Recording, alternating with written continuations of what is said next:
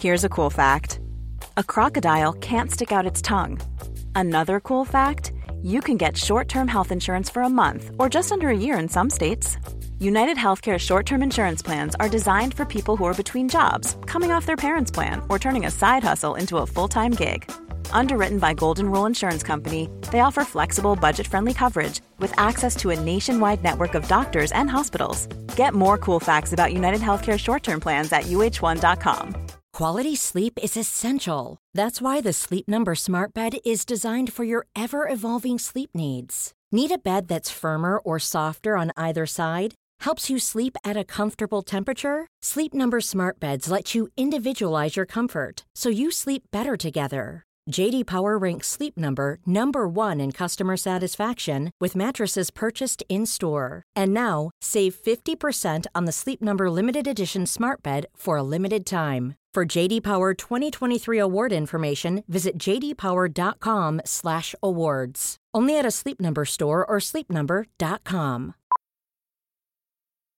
Millions of people have lost weight with personalized plans from Noom, like Evan, who can't stand salads and still lost 50 pounds. Salads generally for most people are the easy button, right? For me, that wasn't an option. I never really was a salad guy. That's just not who I am. But Noom worked for me. Get your personalized plan today at Noom.com. Real Noom user compensated to provide their story. In four weeks, the typical Noom user can expect to lose one to two pounds per week. Individual results may vary.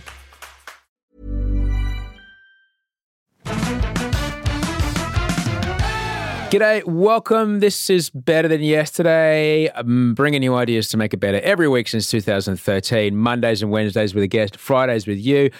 I'm Osher Günsberg. Thanks for being a part of the show. I'm a podcaster, an author, a TV host, uh, a single contact lens wearer. And today, you and I are going to listen back to an episode from 2020. Because uh, what we do on Wednesdays is we listen back to a small version of a much longer episode, episode 339 with Anna Meares, one of the most profoundly successful and influential athletes our country's ever produced. She's extraordinary. Anna Meares is the most decorated female track cyclist of all time. Now, Anna is retired these days. Even though she's retired, I'm in constant awe of her achievements on and off the track. In this conversation with Anna, we're going to talk about where it all started for her as a teenager, what it was like to be judged on her appearance, dealing with things like hate mail, what it's like to operate in a very male dominant sport, and what it's like to restart her life after having retired from being a professional cyclist doing the same thing every day for decades, even. Currently, Anna Meares lives in Adelaide, South Australia, but she's originally from central Queensland. So we'll start by hearing where it all began for Anna. A small town called Middlemount in central Queensland in the Bowen Basin in the coal industry area. And uh, yeah, just grew up one of four kids in the Meares family, baby of the four. And um, we were always growing up outdoors in rural Australia, rural country, Queensland. If the sun was up, we were allowed outside, and if the sun was down, we had to be back. That was our our general rule of thumb. It was a great place to grow up for that reason. Yeah, I'll I'll bet. And I, I talk about it often. The, like the first freedom machine that I ever had, the, when I got my first BMX at the age of eight, suddenly I could go places that I was no longer limited by my two feet and the distance that I could walk within halfway to sunset because I had to turn around and come back. you know, I could now explore far and wide. Do you recall, like, did, were you rolling with a crew of, uh, of similar BMX age kids? Yeah, we were big in the BMX scene. We loved BMX. But I remember the moment when I traded my my little girl's bike, so to speak. You know, I had the spokey dogs and the the tassels out the handlebars and the flower basket and the orange flag up the back. The flag! Oh man! Flag. Everyone was up. The flag was going to be the king. The flag was. What are we like? We are four wheel drive crossing the Simpson Desert. We don't need a flag. I had the flag. How good were the flags? Um, but I, I remember when I swapped that for a BMX, a, a little pit bike and I went from being a lady of leisure to a lady of speed. Would have been about five or six. Oh, slick! Was it a hand me down or was it a was it yours? Uh, the BMX was a hand me down. I never got anything new bike wise till I was about 19, 20, and I could afford to buy it myself. So all the time you, started, you were competing pretty early, like 11, 12, weren't you? Yeah. So yeah. that was all on someone else's bike. Yep. Borrowed bikes from the club. And then when my big sister Kerry grew out of her bike, I got that as a hand me down. And um, even my junior world titles, I won on uh, her bikes, not mine. Wow. Yeah.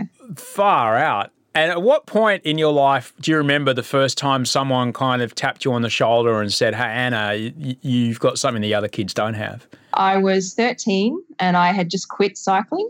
And I kept having to go into the cycling club because my sister Kerry wanted to do it. So every weekend we had to make the trip into town.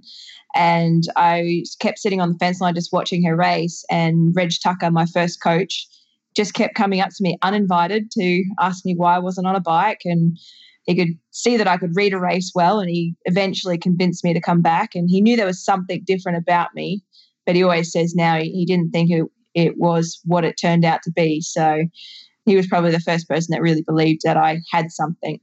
13 is a really common age for girls to drop out of sport. Can you relate to that?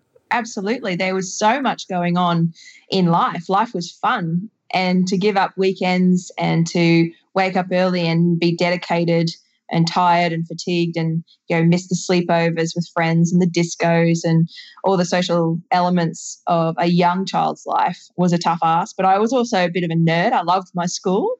Even though i was academically well inclined i still loved my sport. So i kind of had a taste of cycling for two years and i thought no nah, i'm going to chase academics.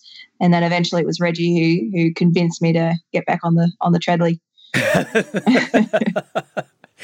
and at what point did it look like that you know, as high school starts to round out, at what point did it start to look like this could be a career to pursue?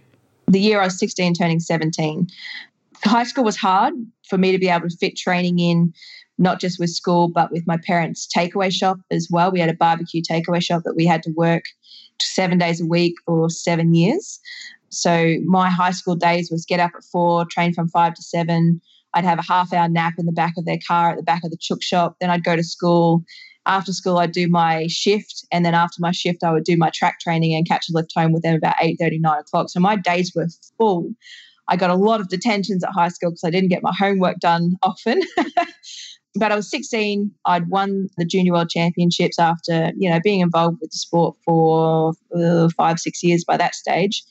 And it was then that I thought maybe I could make something of it. I wasn't convinced, but just maybe. In recent weeks here in Australia, it's you know, hard not to question how women are treated in sport, particularly after the extraordinary success of the Matildas uh, Women's World Cup campaign. So in 2020, I asked Anna if she had noticed a difference between what the male cyclists were essentially getting away with versus what the female athletes were allowed to get away with as far as, I don't know, as far as treating other people in certain ways. The responses she gave all came down to the culture of the men's and women's teams. Yeah, well, I'll probably start that answer with saying that under Reggie, my first coach, I was actually the first female that he coached. So I fell into a big group of guys, both my age and older. And they were all very respectful. Everyone was there for the right reasons. Reggie kept everyone well and truly in line. He's very old school coach in that regard. So when I moved to the AIS and the environment was heightened in terms of what was on offer, the competition to get it, and what was required to achieve that, made the environment even more intense. You know, we we were going through harassment classes so that the guys and girls learned how to interact with each other. We even had the guys training at different times in the gym to the girls who would get up at six o'clock so that tensions would not be you know raised and we really had to learn how to interact with each other. It was almost like the guys were competing every day at training to beat each other before they even got to the competition track where competition actually started. For them, it started every day at training. So when I came in the program, I don't think the culture was very good to start with. And it took a really long time to see that change. Where ultimately, by the time I left the team, that daily training environment became so protected that everyone was supportive to give each other the best opportunity to put Australia's best cyclists on the track. Whereas that competition was happening well before the big comp days when I first moved in. There's obviously now, I'm so happy that here we are in 2020 and we have come so far in the way that male and female athletes are treated. We've still got a forever to go as far as prize money goes and as far as sponsorship money and coverage goes, as far as press. Yet it's still a factor, and I'll, I'll use surfing as an example. It's still a factor that the highest paid female surfer in the world might not be the best female surfer in the world, but she'll be the one that looks the best in a bikini. And that's, you know, pretty much everyone who's walked past an Alana Blanchard poster will know that. I'm not saying she's not a great surfer. She's an amazing surfer. But because she looks great in a bikini, she'll always earn, mo- earn more money than perhaps a better surfer who may not look as great in a bikini. And that's fine. That's just bodies are different. When did you first start to notice the difference between how your appearance played a role in your success versus what, what the men were facing? Well, my first experience with body image was a really positive one at the AIS because when I moved down, the first thing was I had to get, you know, the DEXA scans, the, you know, the skin pinch tests, weight, all that sort of stuff. And I remember stepping on the scales and the coach at the time, Martin Barras, looking over my shoulder to see what the number was. And I thought to myself, oh my God, he's not going to be impressed. I'm going to be going on a diet, all this sort of stuff. And the first thing he said to me was, you need to eat more food. You need to put on weight. Like that really contradicts everything that socially you see in magazines and that you become stereotypically familiar with of a female body. And then, really, the first time I ever experienced what I look like in terms of comparative to another athlete, not necessarily the men in our team, because our sport's never been big in terms of sponsorship dollars and profile, was Vicky Pendleton coming up against um, my British rival in Vicky Pendleton, who was glamorous who was physically very different to me. She was tall and quite skinny. I'm short and stocky. And going into London when the rivalry was starting to really take hold and build, the media started to take hold of the differences they could correlate between the two of us, Aussie versus Brit, and the physical nature of our sport too, but also the tension that we had in our own relationship and rivalry as a result of competition over the years. I remember one of the headlines was just plain and simply broomstick versus lipstick. And I have never before been stopped in my tracks to feel so unattractive or be judged in such a way that was not even relatable to what I did as a profession. And how I got over that was simply my manager said to me, Anna, there are so many more uses for a broomstick than lipstick, so don't worry about that. At least I felt useful. But yeah, Victoria was the glamour queen of the British not just cycling team, but the British Olympic team. And she was featured in Vogue, she was featured in all these incredible magazines. And I was not. and that was okay for me because it's not me. I don't have that image. It's not, I'm not comfortable in that way. Often you'll see me swim in board shorts and bikinis anyway. And then to step out onto a track where your body is covered by one millimeter thick piece of lycra from head to toe and be judged by the crowd, by social media at this stage, really prompted me to kind of put restrictions around what I engage with, how accessible I made myself to people and how much social media I interacted with because it wasn't just me impacted by that, it was my family. My big sister, who's terribly protective, Tracy, she would ring me and she goes, Have you read this article? Uh, no, I haven't. I don't want to read the article, but I can put you in touch with someone if you need to vent because I don't want to be aware of whatever is in that article. And so I had to be very select in that way. I am so sorry that you went through that. I remember it. And when you are so focused on those, crikey, 10 seconds of your life, you've been working every goddamn day for 14 years. Uh, what, what 2000, I'm just trying terrible maths, like a long time, all right? Yeah, yeah. And you have dedicated every waking hour and sleeping hour because you want to get good sleep to recover to this 10 seconds of your life. And it's being minimized to the point of comparing you to a, a cleaning implement mm. and you, you are of no value because you don't look the same as this other person. God damn it. I'm so sorry you went through that. Oh, that's okay. I appreciate that. But I don't know if you remember the Australian Story documentary that was done after the London Olympics. I actually interviewed that journalist that wrote that article, and he emphatically apologized because he just simply justified it by saying, Oh, I was just having fun. I just I didn't think that they would read it. I didn't think that it would hurt them. I was joining in with the vibe and the feel at the time. And it was similar, you know, after I won my gold in London, I remember I had a lot of hate mail come in from UK citizens, and I replied to, I, I set a deadline of 10 emails a day. I replied to every single hate mail that I got, and it took me over a year to do it. And a lot of those people just came back and said, I'm so sorry. I had no idea you'd read it, let alone reply. I just needed somewhere to vent. And, and people just aren't aware that as soon as you put it out there, it can be accessed by that person and affect that person. So, yeah, there was still 5% of the emails I replied to that just plain came back and said, nah, nothing you can say can change my opinion of you. And then I was like, fine, I hit the delete button. We're back in a moment with Anna Meares. If this podcast does bring you any value at all, I would ask if you can share this show. If something you've heard already is like, you know what, my friend should hear that, hit the burger, hit the dots, hit the arrow, hit the paper plane, whatever is in your podcast app. Copy it, copy the little chain, pop it in a in a comment box that justifies, like, just helps support something you're saying in a comment box somewhere. Sharing this podcast is the best thing you can do for us. Really appreciate it. We're back with more from Anna Meares in a moment. Cool fact a crocodile can't stick out its tongue. Also, you can get health insurance for a month or just under a year in some states. United Healthcare short term insurance plans, underwritten by Golden Rule Insurance Company, offer flexible, budget friendly coverage for you. Learn more at uh1.com. Quality sleep is essential. That's why the Sleep Number Smart Bed is designed for your ever evolving sleep needs. Need a bed that's firmer or softer on either side? Helps you sleep at a comfortable temperature? Sleep Number Smart Beds let you individualize your comfort so you sleep better together. JD Power ranks Sleep Number number 1 in customer satisfaction with mattresses purchased in-store. And now, save 50% on the Sleep Number limited edition Smart Bed for a limited time. For JD Power 2023 award information, visit jdpower.com/awards. Only at a Sleep Number store or sleepnumber.com.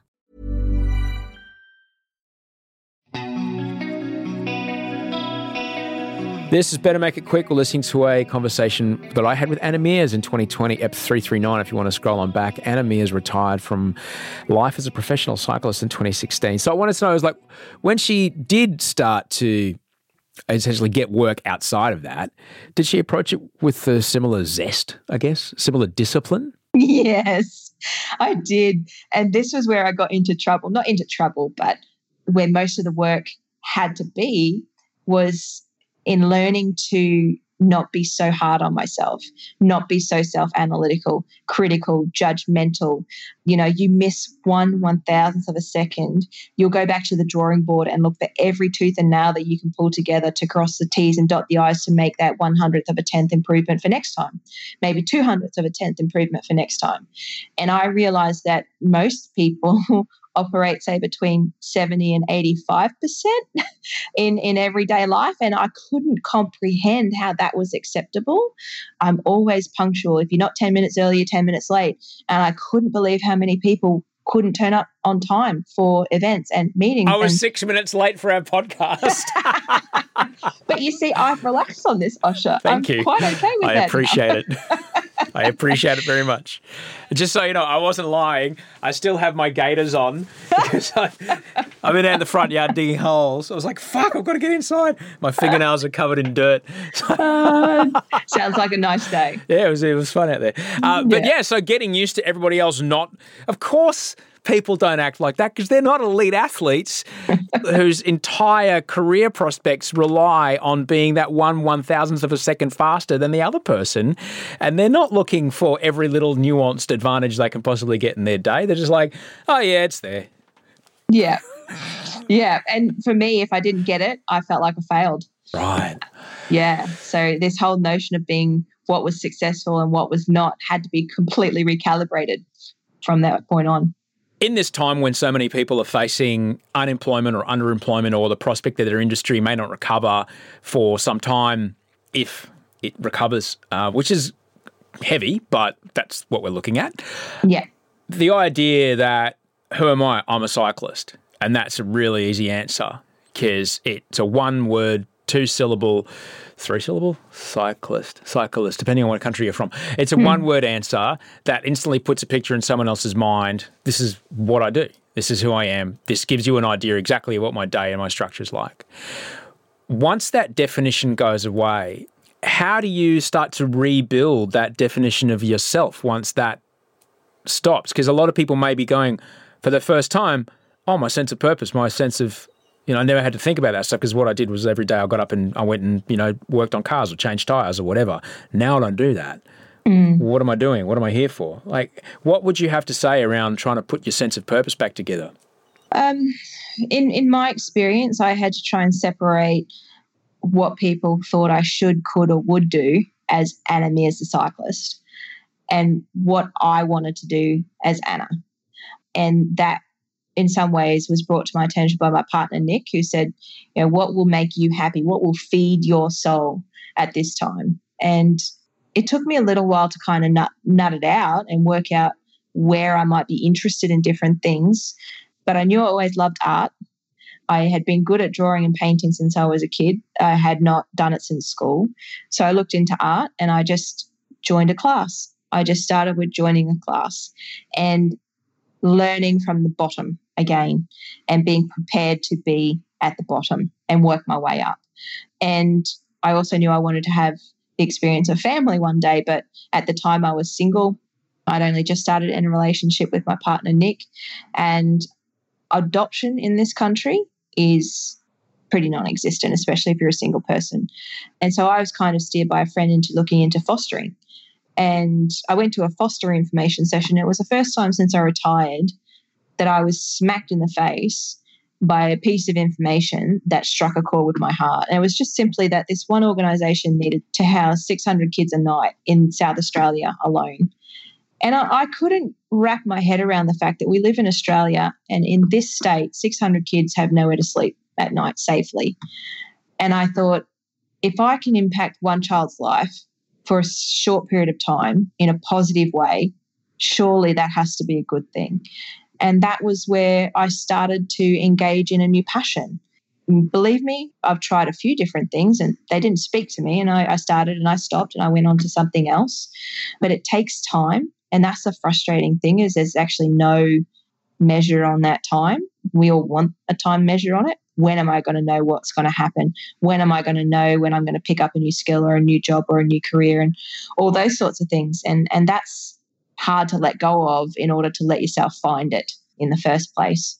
In context of what people are experiencing now, and you said the word in the question, Osher, you said if those things happen. And if is good to think about in terms of contingency planning, you know, in big picture stuff.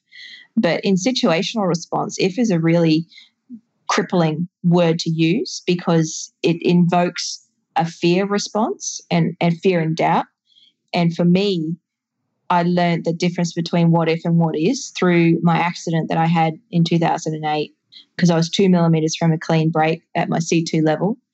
And in learning that, I was instantly struck by fear. You know, what if that two millimeters hadn't have been there? What would my life be like? Do I even want to ride a bike anymore? I don't know how I'm going to go about doing it if I get back on the bike. All these what ifs came into play. And um, my coach just simply said to me, You're asking the right question, but you're using the wrong word. Don't ask what if, ask what is. And the simple difference is, is is the tangible, real information you can use today to make a decision. If is fear based, emotion based. And emotion clouds our ability, firstly, to see the information, to be able to logically utilize it to make a decision going forward. And um, I'll give you some examples. What if the coach puts me in front of the goals and I miss it for my team? What if I go for a job interview and I don't get the job? Like those things haven't actually happened yet. But if you focus on that as an outcome, often you'll follow the process to make it happen. So for me, that two millimeters, I was like, what if that two millimeters hadn't have happened? Whereas the is of that situation was simply the two millimeters saved my life. You know, so you can look at one situation from two vastly different standpoints that will land you in two very different places. And I learned to ask what is in relation to a situation that I've been facing. It's not easy because you have to really learn to set aside emotional responses. But at the same time, it, it does help you get through situations. The full conversation that I had with Meares is well worth it. I'm always fascinated by what someone who was focused for so long for so many years on one particular thing to great success, what they do when that thing is over. It's particularly usually an athletic because you eventually young people show up and our bodies don't perform as well when we're older. It's nobody's fault. It just happens. And I find I'm fascinated by it. It's a real great chat. It's interesting. In the full conversation, she shares quite a big admission about her ego, her pride, and what I consider one of the most epic conversations, which is actually quite quite good. It's an episode 339. Thank you so much to everyone that helped me make the show today. Thank you to Andy Marr on audio and video post, Abby Benno, who produced the episode, Toehider on the music, and you for listening. Send us your email at gmail.com so you can find me. I'll see you Friday.